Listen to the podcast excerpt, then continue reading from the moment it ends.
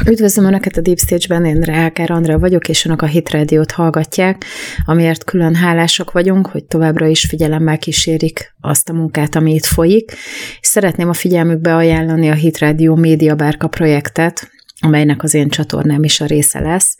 Itt megtalálnak majd minket úgy is, hogy nem kell a YouTube-on keresni a letiltott, meg a lekorlátozott videókat, hanem a Hit Radio-nak a weboldala meg fog újulni, Erről fognak majd a hírlevelekben információt kapni, egyelőre a hitradio.hu-n lehet érdeklődni, hogy mi is ez az egész médiabárka projekt, és lehet támogatni bennünket. Egyébként pedig addig, amíg léteznek a YouTube csatornák, addig kérjük, hogy iratkozzanak fel az én csatornámra és a Deep Stage-re, és kérjenek értesítést a kis harangom megnyomásával, és hát reméljük, hogy továbbra is azért még tudunk működni ezeken a platformokon is. A mai adásban három olyan témát választottam, ami eléggé aktuális. Az első az azzal kapcsolatos, hogy kik lehetnek az esélyesek az amerikai választáson. Ugye a muzulmánok egészen durván beindultak most a propagandagépezetben Amerikában, és ezzel kapcsolatban latolgatom, hogy vajon eznek van-e valamennyi hatása, vagy egyébként ez csak fenyegetőzés és hogy vannak-e olyan népcsoportok, amelyeknek igenis van nagy hatásuk arra, hogy ki lesz az elnök 2024-ben. A második hír, amivel foglalkozom, az az ukrán háborúval kapcsolatos, hogy ugye mindenki az EU-ban is és az Egyesült Államokban is arról beszél, hogy tovább kell folytatni a konfliktust, meg arról is, hogy atomfegyverre van szüksége az Európai Uniónak, szóval kezdenek nagyon el szabadulni az indulatok, és erről is szeretnék egy pár szót szólni. A műsor végén pedig egy társadalompolitikai kérdést feszegetek, ugyanis az oroszok be akarnak vezetni egy olyan új adót, ami a gyermektelen házaspárokra lenne kiszabva, azért, hogy ezzel is talán sikerüljön egy kicsit felkurblizni a gyermekvállalási kedvet az oroszokban. Nekem az a véleményem, hogy kontraproduktív lesz, de ezt igyekszem megindokolni itt a műsorban. A hétvége elég sok olyan eseménnyel szolgált, ami miatt elindult a vezérhangja a fejünkbe. Itt reggel elég sokat beszélgettünk arról, hogy mi is lesz az amerikai választásoknak a kimenetele, és hát igen, messziről indult ez a beszélgetés, ugyanis az első hír, amit megláttam a today az az volt, hogy Gilad Erdan, az izraeli ENSZ-be delegált nagykövet neki ment Soros Györgynek, azért, mert ugye megjelent a, azt hiszem a New York Postban egy olyan lista, ami elemzi, hogy a Soroshoz köthető Open Society Foundations kinek, tehát ez az alapítvány rendszer, kinek adott adományokat az elmúlt időszakban, és ugye október 7-e óta már 15 millió dollárral támogatott olyan közösségeket, amelyek az október 7-i támadással kapcsolatban ilyen Izrael ellenes tüntetéseket szerveztek. Tehát azt tudjuk, hogy egyébként soros nagy erőkkel támogatja azt a BDS nek nevezett mozgalmat, ami lényegében a Izrael elleni bolykotra felszólító mozgalom, ami azért egy teljesen értelmetlen dolog, mert ugye a csípgyártás, akkor olvosi eszközök, a rákutatás, az tele van izraeli fejlesztésekkel, magyarul, hogyha mindent bolykottálni kéne, akkor szinte semmit nem használhatnánk, ami egyébként megkönnyíti az életünket, szóval ez egy hülyeség, ez az egész csak arra megy ki, hogy ezzel is kifejezzék, hogy, hogy mennyire gyűlölik a zsidó államot, de értelme nincsen. De minden esetre soros óriási pénzeket öl ebbe bele, és hát végig gondoltuk, hogy igazából sorosban nem csalódtunk, mert ez egy teljesen bele profilba illő dolog, de azt látjuk, hogy a muszlimok az Egyesült Államokban, akikről azt hittük korábban, hogy ez egy marginális kisebbség, és egy, egyébként a 330 milliós népességhez képest valóban az is, óriási hangzavart csap, és hihetetlenül hatalmas felboldulást kelt most ezekkel a palesztin párti tüntetésekkel. És ugye itt jön be a tájékozatlanságnak a hiánya, ugye a nagy humanista, mindenkit szeretünk e, amerikai közvélemény, az ugye beáll mögé, de a másik oldalon meg nem áll be. Ugyanis lehet látni, hogy azért az amerikai politika még mindig ragaszkodik ahhoz, hogy Amerika Izrael szövetségese, Amerika Izrael szövetségese, és támogatja minden szempontból, és ugye elítélték ezt az október 7-i támadást. Viszont most ezek a muszlimok, akik látják, hogy a társadalomban, meg a pénzemberek irányából van egy hátszél, ezek most elkezdtek kiabálni, és most már igaz, hogy elhanyagolható mennyiségű szavazat az, amiről beszélünk, de például a muzulmán amerikaiak, van egy ilyen szervezet, kijelentette, hogy ki fognak hátrálni Joe Biden kampánya mögül, tehát nem fogják támogatni a 2024-es választáson Joe Biden. Ugye ezek, ott vannak ezek a muszlim aktivisták Arizonában, Georgiában, Floridában, Michiganben, Minnesotában, Nevadában, Pennsylvániában, Wisconsinban, és így tovább. És ugye szombaton volt egy rendezvényük, ahol el indították ezt a hashtag Abandon Biden, ami lényegében magyarul azt jelenti, hogy hagyjátok el Biden-t, vagy hagyjátok magára Biden-t, tehát elindult ez a mozgalom, és ugye a politikó tudósított róla, egy Hassan Abdel Salah nevű professzor, aki a Minnesota Egyetemen tanít, azt jelentette be, hogy minden egyes ilyen billegő államban, bár nem tudom, hogy Florida hogy kerül a billegő államok közé, de mindegy is, tehát a billegő államokban a muzulmánok, akik most már szavazatokkal rendelkeznek, azok nem fogják támogatni Joe Biden-t. És akkor elgondolkoztunk rajta, hogy vajon akkor kit fognak támogatni. Tehát azért nincsen olyan nagy felhozatal, és az a szokás, meg az, a, az, az szokott bejönni általában, hogy amikor a választások elközelgetnek, ugye van egy aktívan regnáló elnök, és amelyik párt azt az elnököt adja, az nem indít az elnökkel szemben senki mást, ugyanis a legtöbb esetben azért az elnöknek a népszerűsége az egészen magas, vagy legalábbis normális. Ugye Obamánál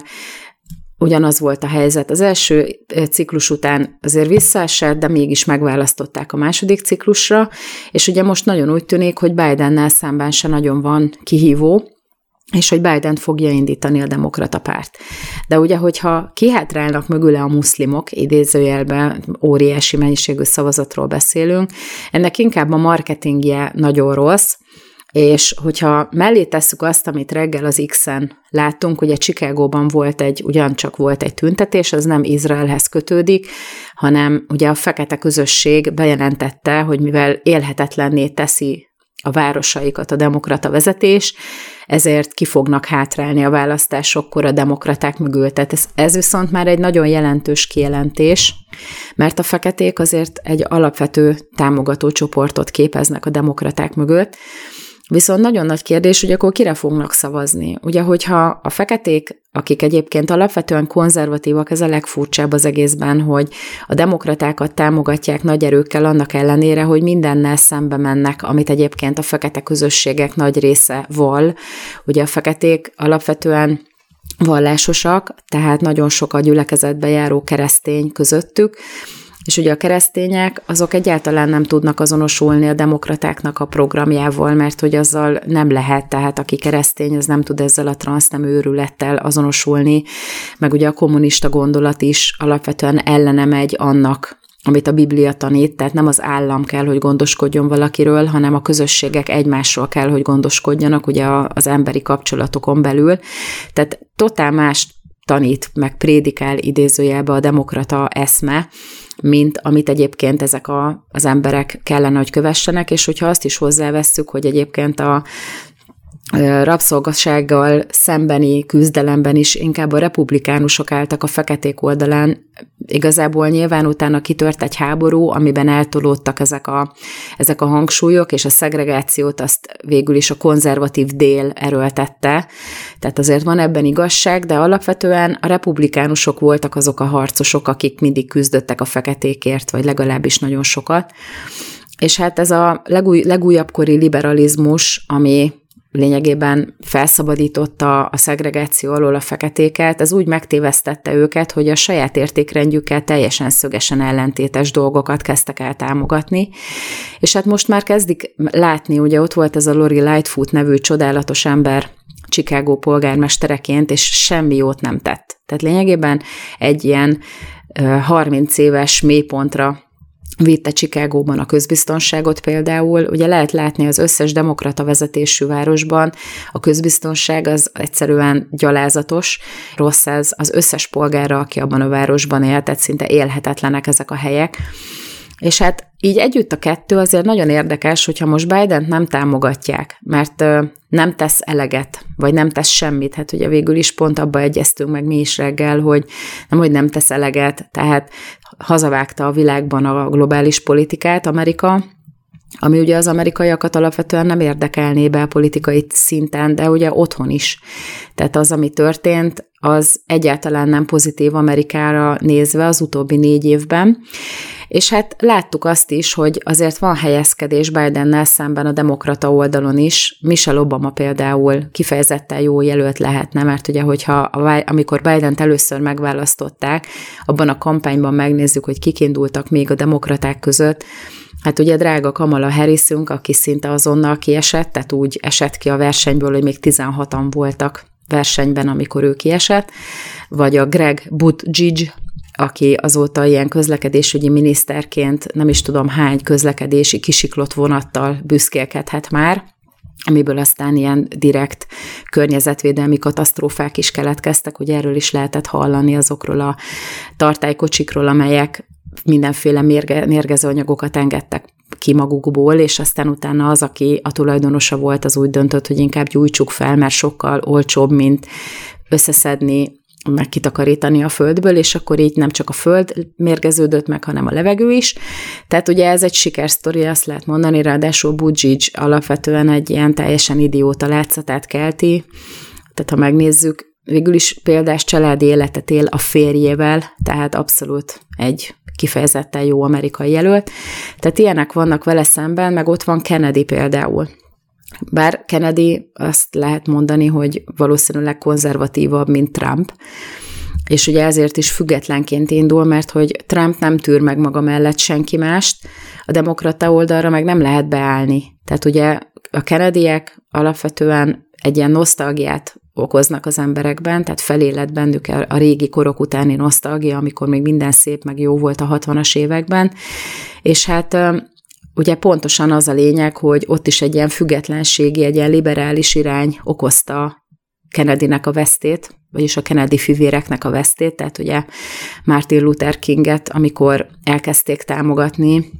akkor lényegében elindult egy ilyen negatív fordulat, és van egy nagy nosztalgia az emberekben, hogy ez az idő az sokkal jobb volt, mint ami most van,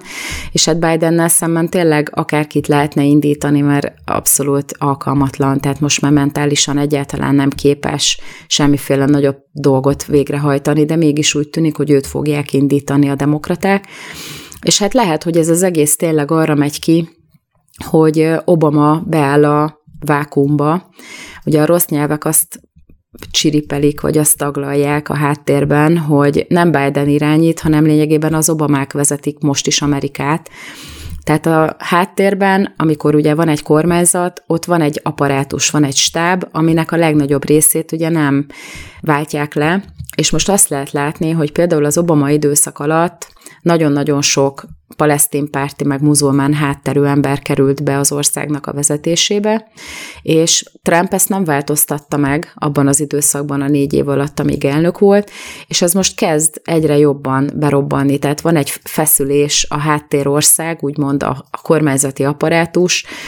és az elnöknek az Izrael barát politikája között, ugye nagyon sok a szivárogtatás, tehát lehet látni, hogy van ott egy ilyen zavar, és Obama korábban is kinyilvánította, hogy a háttérből ugye van egy ilyen ellen kormányzat, Trump ellen el is indult a munka, tehát ott volt Obamának egy apparátusa, ami arra volt hivatott, hogy Trumpot megbuktassák, és szerintem ez nem lett felszámolva, tehát Biden egyáltalán nem tud értelmes módon még a saját dolgaival kapcsolatban se döntéseket hozni, de mégis úgy tűnik, hogy valaki a háttérből mégiscsak irányítja, bizonyos irányba eltolja ezt és ezt a politikát, meg azt és ezt a politikát, tehát azért lehet látni, hogy valaki mégiscsak irányít, valaki mégiscsak döntéseket hoz, és nem lennék meglepve, hogyha Michelle Obama például bejelentené, hogy indul, ő neki nagyon sok kritikája volt Bidennel szemben az elején, próbáltak elhatárolódni, akkor ott én latolgattam is itt a műsorban, hogy Michelle Obama valószínűleg egy eléggé hangsúlyos előtt lehetne, és ráadásul ugye a Hillary Clinton legerősebb kártyáját ki tudja játszani, mert ugye nő, hogyha még rátesszük azt is, hogy színesbőrű, akkor aztán totál abszolút befutó lehet, és hát ha a két ember, tehát mondjuk Kamala harris meg Michelle Obamát egymás mellé odaállítjuk, akkor a vak is látja, hogy melyiknek van több működő agykapacitása, az teljesen egyértelmű. Kamala Harris totálisan leszerepelt, meg hát alapvetően nem is volt ő alkalmas erre, de hát végül is mégiscsak ő lett az alelnök, és örülünk neki, hogy Biden kihúzza vagy reméljük tényleg, hogy kihúzza a ciklus végéig, mert az szerintem még nagyobb katasztrófa lenne, hogyha, hogyha Kamala Harris beállna a helyére. De ugye látjuk, hogy nagyon nagy a mozgolódás, és azok a kisebbségek, amelyek egyébként támogatóak szoktak lenni, azok most sorban erővel és hatalommal nyilvánítják ki, hogy már pedig ők nem fogják ezt a jövőben támogatni, és nagyon nagy meglepetés lenne, hogyha Kennedy mögé állnának be. Mondjuk a muszlimok szerintem csak fenyegetőznek, mert az ő számukra nem alternatíva a republikánus oldal, akik egyébként hírhettek idézőjelbe véve az Izrael pártiságukról, tehát a republikánusok között sokkal több az Izrael párti, mint a demokraták között, pedig ott is sok Izrael párti van, tehát ezt meg kell érteni, hogy az amerikai politika a kezdetektől fogva Izrael támogató álláspontot vet fel, annak ellenére, hogy azért a holokausztban ők sem fogadtak be zsidó menekülteket, nagyon keveset, meg nagyon sokáig úgy tettek, mintha nem léteznének a koncentrációs táborok, és ugye azzal valamennyit jóvá tettek, hogy 48-ban az ENSZ-ben Izrael állam létrejöttekor Izrael mellett szavaztak, tehát hogy létre tudott jönni a zsidó állam, és azért szövetségesként ott állnak sokszor, de láttuk már, hogy amikor olyan a helyzet, akkor igenis simán ki fognak hátrálni Izrael mögül. És itt most nagy kérdés, hogy mit fog történni. Hogy ez az Izrael pártiság, ez vajon Bidennek a fejébe kerül, vagy tényleg megfogadják ezeket, vagy elfogadják ezeket a fenyegetéseket, és akkor leállítják Izrael támogatását, nagyon nagy kérdés. És hát lassan most már tényleg Michelle Obamának is be kell indulnia, hogyha szeretne elnök jelöltként indulni, mert el fog kezdődni hamarosan a kampány, sőt szerintem már megy is,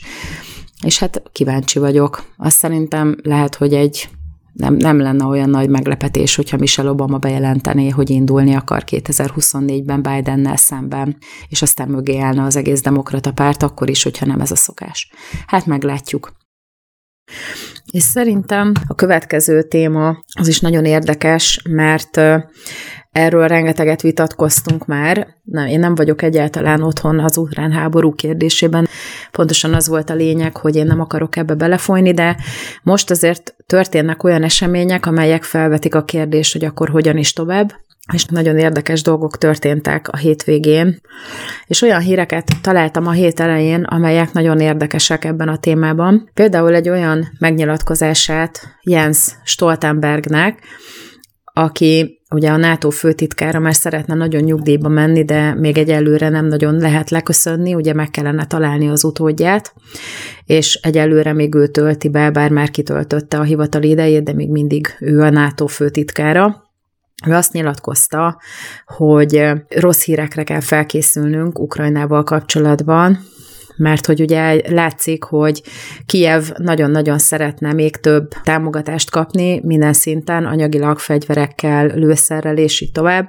de egyelőre nincsen konszenzus ebben, és hála Istennek a NATO is konszenzusos alapon működik, ugyanúgy, mint ahogy az Európai Unió, és ugye senki sem akarja, vagy legalábbis a jelek szerint nem akarják a tagállamok, hogy a NATO belépjen ebbe a konfliktusba, hogy az egyes tagállamok, ahogy akarják, elvileg beléphetnek, meg be is léptek, azzal, hogy fegyvert küldtek, meg kiképeztek, meg mindenféle támogatástban részesítették az ukránokat, de hogy a NATO úgy unblock nem lépett be ebbe a konfliktusba, mert az rögtön azonnal a világháborút okozott volna. Ráadásul erről is beszéltünk már, hogy nem érdemes egy atom nagyhatalommal szemben fenyegetőzni, mert nem nagyon lehet atomháborút megnyerni, azt senki se nyeri meg. Tehát ha kitör egy atomháború, akkor lehet, hogy mindenki le tudja dobni a saját atombombáját, de ott óriási veszteségek lesznek a világszerte.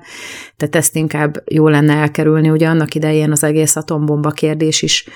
abban merült ki, hogy nem használatra tervezik, például a szaudiak is most ezzel az érvel próbálkoznak, hogy hát, tehát mielőtt ugye megtörtént ez az október 7-i terrortámadás Izraelben, ugye ment a tárgyalás, hogy hogyan lehetne Szaudarábiával is kiegyezni, és a szaudiak pont erre hivatkoztak, hogyha Irán eléri az atomfegyvert rövid úton, akkor Szaudarábiának ezzel lépést kell tartani, és ugye az atomfegyver az nem arra kell, hogy valaki használja, hanem elrettentési céllal. Na most ezt az egész atomfegyver kérdést az is árnyalja, hogy egy korábbi német külügyminiszter, Joska Fischer, aki a Zöld Párt alapítója, az egyik alapítója, azt mondja, hogy szerinte Oroszország elrettentéséhez az Európai Uniónak is kellene, hogy legyen atomfegyvere. És ugye hallgatom ezeket a híreket, meg, meg olvasom, tehát ugye a Stoltenberg, hogy Ukrajnának a támogatásáról meg kellene, hogy egyezzen a NATO, és hogy kellene továbbra is annak ellenére támogatni őket, hogy semmit nem értek el a fronton, igazából nem történt áttörés, egy ilyen sakmat állapot van, tehát megrekedt minden. Nyilván az oroszok sem tudtak óriási sikereket elérni, de az oroszok más szempontból nem akarják legázolni Ukrajnát. Az ukránok meg egyszerűen képtelenek, mert ugye nincsen mögöttük egy, egyöntetű NATO támogatás, meg szerintem ezt nem is akarják, tehát nem akarnak egy világháborút kirobbantani, de ugye Joska Fischernek a kijelentése, hogy az EU-nak kellene saját atomfegyver, ez azért ebből a szempontból megint csak borzasztóan érdekes. Azt nem értem, hogy miért félünk ennyire az oroszoktól, akik alapvetően azért támadták meg, vagy azért mentek neki ott annak a régiónak, mert hogy olyan orosz kisebbségeket értek atrocitások, amelyeket már korábban több béketárgyaláson, meg több megegyezésben, nemzetközi megegyezésben egyszerűen Oroszországnak ítéltek, tehát ezekről a területekről a nemzetközi megállapodások szerint Ukrajnának már rég ki kellett volna vonulnia, de ilyen 94 óta megy a vita. Magyarul Oroszországnak semmiféle szándéka nem volt azzal kapcsolatban, hogy mondjuk elmenjen egészen Nyugat-Európáig, és leigázzon mindenkit, és átvegye az irányítást, mert Oroszország regionális birodalomépítést hajt végre éppen, tehát a saját érdekkörnyezetét szeretné biztosítani, és hát nyilván minket is zavarna, ha ekkora világhatalom lennénk, hogyha a szánkba ott lenne az amerikai ellenfél, akik egyébként is olyanok a diplomáciában, mint az elefánt a porcelánboltban, tehát egyáltalán olyan arroganciával tárgyalnak, hogy az embernek a haja égnek áll, és ahol még lett volna nyitottság, vagy lett volna bármiféle kompromisszumkészség, azt is kinyírják a stílussal, szóval egyáltalán nem szalonképes most már, vagy egyre kevésbé. És ugye hiába fitoktatják az erőt, a jelen helyzetben azt lehet látni, hogy van olyan erő, ami ezzel ellentétben ugyanúgy ellen tud állni, viszont nyilván nem akarják a lakosságot teljes egészében kiírtani a földbolygóról, ezért nem ugranak egymásnak, de ugye Joska Fischer javaslata, hogy az EU is zárkozzon fel, és legyen az EU-nak atomfegyvere, mert hogy az, ami Franciaországnak és Nagy-Britanniának van, az nem elég. De ha megnézzük, most ugye erről is beszéltem már, csak így a laikusok szintjén, hogy a két legnagyobb atom nagyhatalom a világon az Egyesült Államok és Oroszország, és Oroszországnak több atomtöltete van, mint az Egyesült Államoknak. Most lehet vitatkozni, hogy mennyi, meg hogy ö, tényleg mekkora különbség van, de az a helyzet, hogy az oroszoknak olyan atomarzenájuk van, amivel nem rendelkezik az Egyesült Államok, és most Jóska Fischernek a javaslata az lehet, hogy csak annyit tudna hozzátenni, hogy amikor már megkaptuk a fülest, akkor mi is vissza tudjunk vágni. Az az igazság, hogy én nem vagyok se katonai szakértő, se a háború témában nem vagyok otthon, én egyszerű laikus polgárként hallgatom ezeket a híreket, és próbálom értelmezni a magam szintjén, de egyszerűen nem fér a fejembe, hogy milyen hozzáadott értéke tudna lenni annak, hogyha az Európai Unió hirtelen saját jogon atomfegyverrel rendelkezne, legalábbis az orosz-ukrán konfliktusra nézve. Azt már sokkal inkább el tudom képzelni, hogy az egyéni államokat lehetne ezzel úgymond egy kicsit sakban tartani, és akkor ez egy kiinduló pontja lehetne annak, hogy legyen közös Európai Uniós hadsereg. Mert nagyon úgy tűnik, hogy a NATO az emiatt a konszenzusos hülyeség miatt, ami ugye teljesen megbénítja az Európai Uniónak a döntéshozatali folyamatait is, ez egyáltalán nem működik jól, magyarul újra kéne alapítani, ráadásul ott az amerikaiak diktálnak, meg kéne költeni fegyverre, de ugye az egyéni államok nem akarnak többet költeni, hát akkor kölcsön az Európai Unió természetesen erre is, és akkor legyen atomfegyver. De én nem nagyon értem, hogy ennek bármilyen szinten akárhol máshol lenne hozzáadott értéke, mint a saját polgárokkal szemben, vagy az Európai Uniós tagállamokkal szemben. És hát ehhez jön hozzá, tehát ugye sorba jönnek a jobbnál jobb hírek ebben a témában, hogy ugye az amerikai védelmi miniszter Lloyd Austin elmondja, hogy meg kell négyszerezni a lőszergyártást az Egyesült Államoknak a hadiiparában, mert hogy Ukrajna olyan gyorsan fogyasztja a lőszert, hogy egyszerűen nem tudnak lépést tartani ezzel. És hát itt bejön a másik nagyon érdekes kérdés, hogy ezzel az egésszel, hogy így életben tartjuk ezt a konfliktust, ami egy veszett fejszenye lesz, mert mindenki látja, hogy egy ilyen abszolút padhelyzet alakult ki, senki se halad sem erre, tehát most elhasználnak egy rakás lőszert, meg fegyvert, meg meghalnak sokan azért, hogy egy falut meg elfoglaljanak, amit aztán az oroszok két nap múlva visszafoglalnak. Tehát az egésznek nincsen igazából semmi értelme. És én megértem, hogy az, az ukránok honvédő háborút folytatnak, de most őszintén annak idején, amikor mi Magyarországon a 48-as szabadságharcban megpróbáltuk a honvédő háborút folytatni, és megérkezett a túlerő, és egyszerűen képtelenek voltunk ellenállni annak a túlerőnek, ami megérkezett, akkor mi történt? Letettük a fegyvert, és azóta is emlékezünk erre a gyalázatos pillanatra, az aradi vértanúkra, mindenre, és tudjuk, hogy a függetlenségünknek a kivívása az mennyire hihetetlenül nehéz dolog, és ugye ezt most nem engedik meg az ukránoknak. Tehát annak idején volt annyi esze a hadsereg vezetőinek, hogy azt mondták, hogy a további vérengzést meg a pusztítást megakadályozzák, ezért leteszik a fegyvert. Itt van egy őrült, aki vezeti Ukrajnát, akinek egyáltalán nem is nagyon tudjuk, hogy milyenek a szándékai, azt leszámítva, hogy magán kívül mindenkit betiltott maga körül, és most már arról beszélnek, hogy miért nem lesznek választások Ukrajnában, hogy továbbra is ő lehessen az abszolút uralkodó. És akkor hajtják ezt az egész konfliktust, annak ellenére, hogy igazából az országnak sem jó, nem jó az embereknek sem, és akármennyire fájdalmas is, olyan túlerővel állnak szemben, segítség nélkül kvázi, mert igazából ez is egy hajszálon függ, hogy most mi, vagy akárki ad-e nekik bármit, segítséget, és ráadásul így nem lehet államot működtetni, hogy attól függ, hogy tudnak-e a közalkalmazottaknak bért fizetni, hogy mikor érkezik az amerikai segély. Tehát ez nem államműködés, meg ez nem kormányzás, hanem ez egy, ez egy ilyen nagyon durva kitettség. És ugye ebben navigálta bele Ukrajnát. Szóval az a helyzet, hogy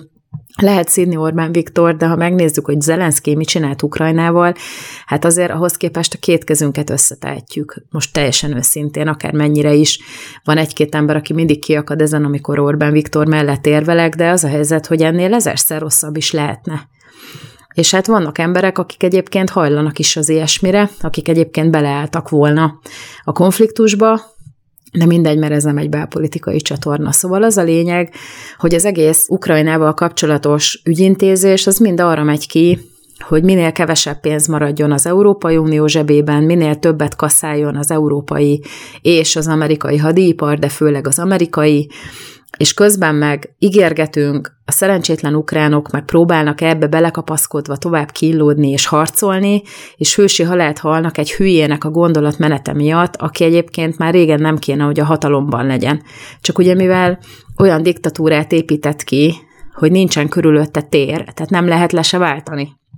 Már hogyha nem lesz választás, akkor vajon hogy a túróba fognak ott egyébként felszabadulni majd ebből az egész kormányzási problémából az ukránok? Hát nagy valószínűséggel sehogy. És hát senki se akar a fronton meghalni, de mégis muszáj, mert egy olyan ember tettek oda, aki aztán elérte, hogy ne lehessen változtatni. És ugye ahelyett, hogy itt a józanész hangja érvényesülne, itt tényleg azt lehet látni, hogy ugye az amerikai filmekből mindig az jön ki, hogy van egy elnöki tanácsadó, aki megpróbálja a konfliktus diplomáciai útra terelni vagy elkerülni, és akkor megjelennek a hadseregnek a vezetői mind a két oldalon, egyébként az oroszoknál is, meg az amerikaiaknál is, és mindent elkövetnek, hogy kitörjön a háború. Akkor is, hogyha a béke lenne a normális lépés. És hát ezt nagyon-nagyon sajnálom, hogy ez itt is eléggé úgy tűnik, hogy azok az emberek, akik egyébként a védelemmel kellene, hogy foglalkozzanak, mert ugye a Lloyd Austinnak is az a posztjának a neve, hogy Védelmi Minisztérium, és mégis miről beszél? Arról, hogy el tudják látni Ukrajnát. Amerikában ez egy nem egy védelmi kérdés. Ahhoz kell megnégyszerezni a lőszergyártást, és akkor mi lesz akkor, hogyha maguknak nem tudnak eleget termelni, mert az ukránok mindent elhasználnak. Nyilvánvaló, hogy azért lehet úgy fejleszteni a hadiparban is, hogy legyen utánpótlás, csak azért ez is félelmetes, hogy az infrastruktúrát nem fejlesztjük, meg nem fejlesztünk alapvető dolgokat, Azért, mert minden pénzt bele kell tolni a hadiparba. És tényleg nagyon jól megy, a hadipari részvényeknek a, az árfolyama, tök jól bele lehet fektetni ezekbe a dolgokba, ha az ember még tud egyáltalán jegyezni bármit.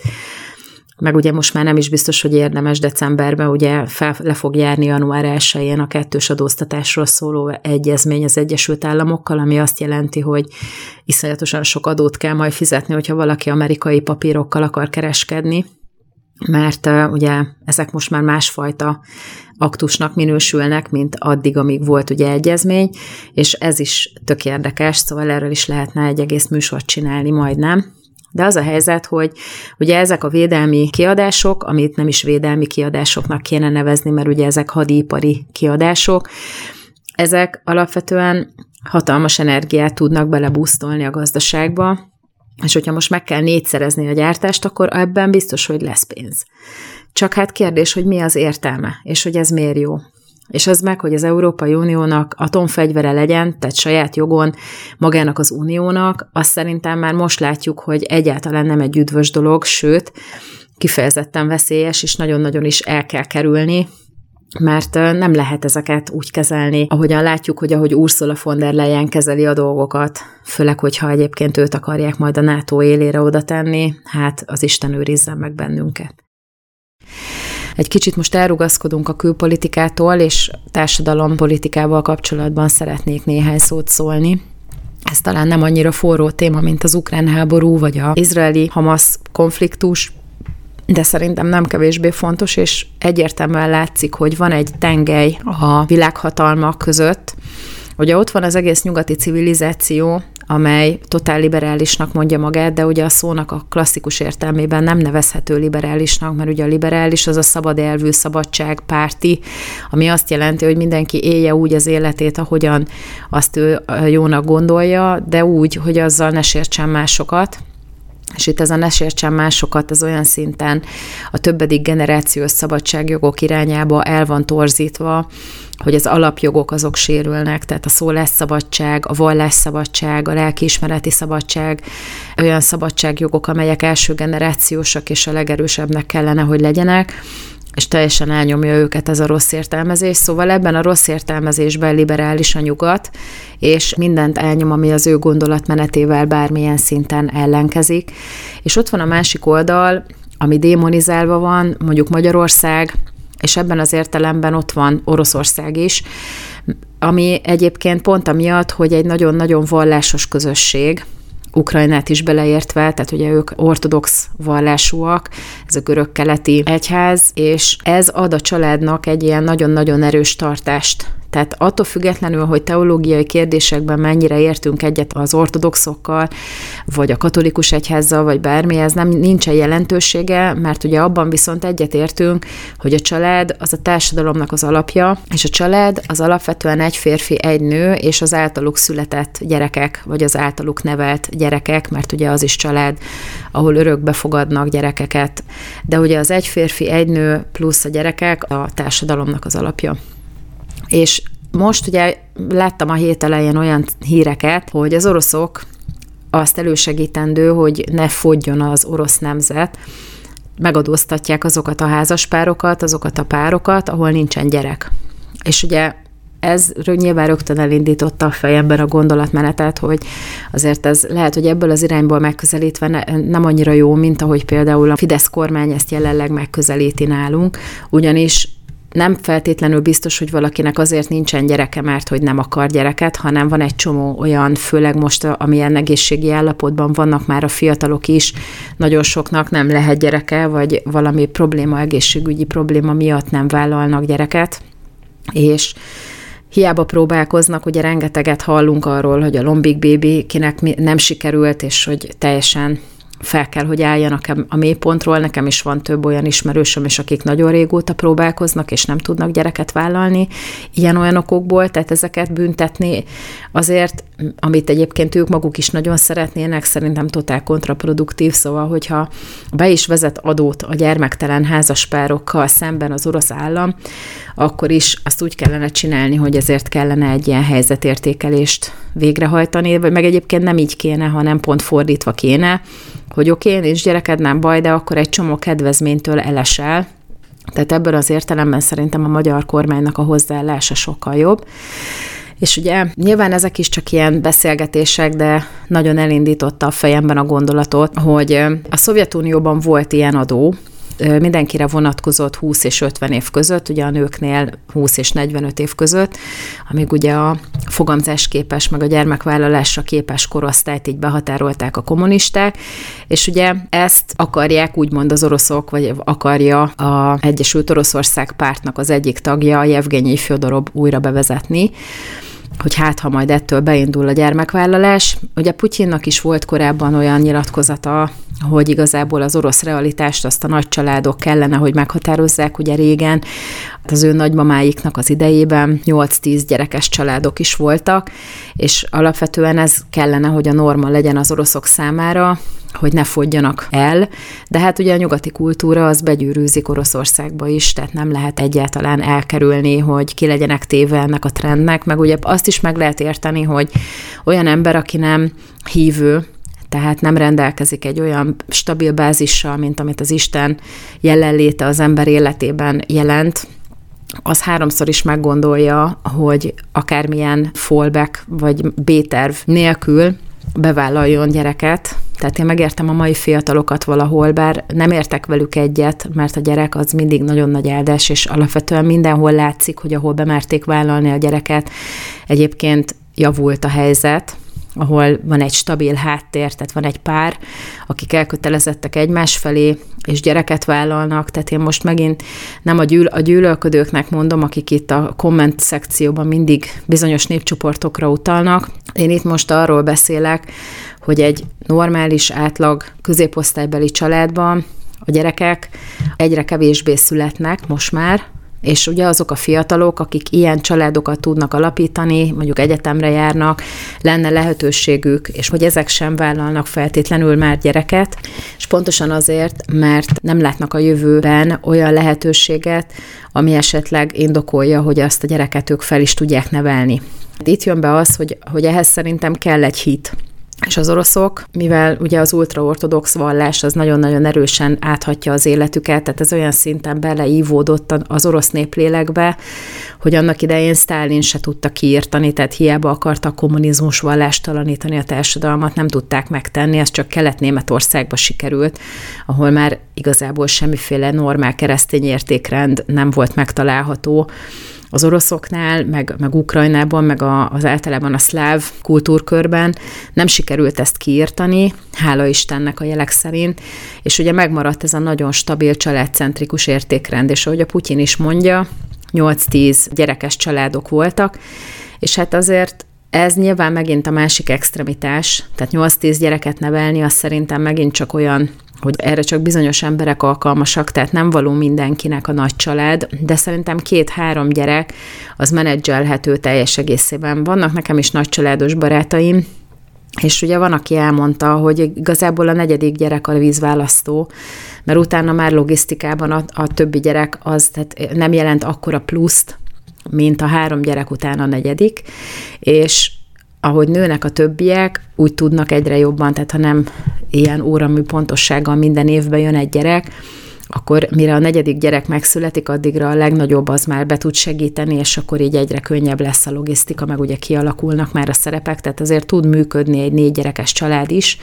vagy egy több gyerekes is, de én azt gondolom továbbra is, hogy nem való mindenkinek az ilyen óriás család. Ettől függetlenül két-három gyereket kellene vállalni, és ugye ezt mondják a társadalom tudósok, ez a legegyszerűbb képlet, hogy ahhoz, hogy magunkat helyettesítsük, és ne fogjon a társadalom, ahhoz kettőt minimum vállalni kell, hogy nullán legyünk, de még plusz egyet, hogy azzal nőjön a társadalomnak a létszáma. Na ez egyre kevésbé van így, tehát már a három gyerek is nagy családnak számít, ami régen tök normális volt, és ugye ez szerintem ezzel a hatással, ami nyugatról jön, ez egyre rosszabb lesz. És hát, hogyha szembeállítjuk ezt az értékrendet a nyugati értékkel, ahol a gyerek mindent meghatároz, a gyerek az simán feljelentheti a saját szüleit, és hogyha akarja, akkor akármivel operáltathatja magát, ami ugye elrendezi azt, hogy ne legyen neki saját gyereke. Erről is rengeteget beszélek itt a csatornán, mert nagyon-nagyon fontosnak tartom hogy erről gondolkodni kell, tehát a gyereknek nem lehet mindent megengedni, mert hogyha nem vezethet autót, meg olyan dolgot nem tehet, ami egyébként egy csomó minden tiltva van törvényileg a kiskorúak számára, akkor vajon a saját neméről hogyan tud felelős döntést hozni? Hát nem tud, pont ez a lényeg. És az az igazság, hogyha a gyerek az azzal fenyegetőzhet otthon, hogy feljelenti a szüleit, és akkor a szülő kénytelen engedelmeskedni, az viszont már nem egy normálisan működő helyzet, mert a gyerek az alapvetően a szülő felelőssége. Tehát erről is beszéltem sokat, hogy ha mondjuk oda megy és kifoszt egy éjjel-nappali boltot, és még nem cselekvőképes, tehát nincs 14 éves, akkor a szülő kénytelen a kártérítést megfizetni, meg a szülőt fogják felelősségre vonni, és akkor jön a gyámügy, meg minden. És hát a nyugat értékrendje az egyértelműen a gyereket favorizálja, a gyerek áll a középpontban, Ugye arról is hallhattunk évekkel ezelőtt, szerintem 6 évvel, 6-7 évvel ezelőtt volt az a hír, hogy Norvégiában a bevándorló román családtól elvették a gyerekeket, mert hogy arról meséltek az iskolában, hogy néha elfenekelik őket, ezek is ugye keresztények voltak, és ment a bírósági per, hogy a újszülött gyereket, meg a, a már ott voltak ilyen 10-12 éves gyerekek is, tehát az is egy ilyen nagyobb család volt, talán négy vagy öt gyerek volt, és akkor egyszerűen jött a gyámügy, és elvitte őket. Csak azért, mert a 12 éves kislány elmesélt az iskolába, hogy néha kiszokott kapni, amikor hülyeséget csinál. És akkor ugye ment a pereskedés, meg óriási sajtóvízhangja volt, és hála Istennek végül sikerült megmenteni a gyerekeket a norvég gyámügynek a kezéből, és hát az a család azonnal elmenekült abból az országból. Tehát az a helyzet, hogy amikor a gyerekeket fegyverként használják az ember ellen, akkor ha most én fiatalabb lennék, én is azt gondolnám, hogy, és nem lenne hitem rá, hogy Istennek az az akarata egy nő életében, hogy gyerekeket szüljön, és sokasodjon a család, és növekedjen a társadalom, akkor én is azt mondanám, hogy ki akarja ennek kitenni magát. Meg az, hogy egyáltalán majd ruházod, töltöd bele az életébe a befektetett pénzt, időt, energiát, és aztán utána meg totál ellenet fordítja valami rendszer, csak azért, mert annyira szereted,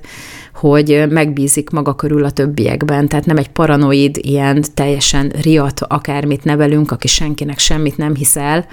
hanem magabiztos és önálló gyerekeket nevelünk, de azért mégiscsak gyerekek. És hogyha tekintélyből valaki kimond nekik valamit, azt azért ellensúlyozni kell. Tehát ugye mesélek én is sokszor a kislányomról, aki a tanítónéninek a személyével próbálja elérni, hogy én azt csináljam, amit ő szeretne, mert a tanítónéni személye számára tekintély. És hogyha a tanítónéni mond neki valamit, akkor nekem érvelnem kell, hogy elfogadja, hogy lehetséges, hogy az nem százszerzalékosan úgy van, mint ahogy a tanítónéni mondja, vagy mivel mi keresztények vagyunk, mi ezt nem feltétlenül így látjuk, mert ez ilyen meg ilyen ideológia mentén van. Nyilván nem így beszélünk a gyerekkel, de ettől függetlenül néha dolgokat kell korrigálni, amelyek nem a mi értékrendünk szerint nem úgy vannak. Tehát az a helyzet, hogy a gyerek az totál könnyen befolyásolható és akármennyire is önállóra neve, önállóan neveljük, meg hogy legyen véleménye, annak ki kell fejlődni, arra meg időt kell hagyni. Szóval szerintem az oroszok lehet, hogy rosszul fogják meg ezt az adókérdést, mert hogy nem büntetni kéne azt, akinek nincsen, hanem jutalmazni kéne azt, akinek van. És akkor itt is igazából, ha nem lehet máshogy elérni, hogy gyereket vállaljanak az emberek csak anyagi támogatásokkal, akkor ezt be kell vállalni vagy pedig el kell engedni, mint ahogy a németek elengedték, és bevándorlókkal akarják bepótolni a lyukat, amit a gyermeket nem vállaló németek kreáltak. De hát ezzel is mennyire jól bevásároltak, ugye van egy csomó videóm erről, hogy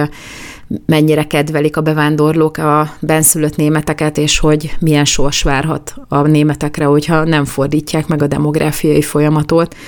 tehát elnyomottak lesznek a saját országukban, és hát erre meg senki, ezt senki nem szeretné.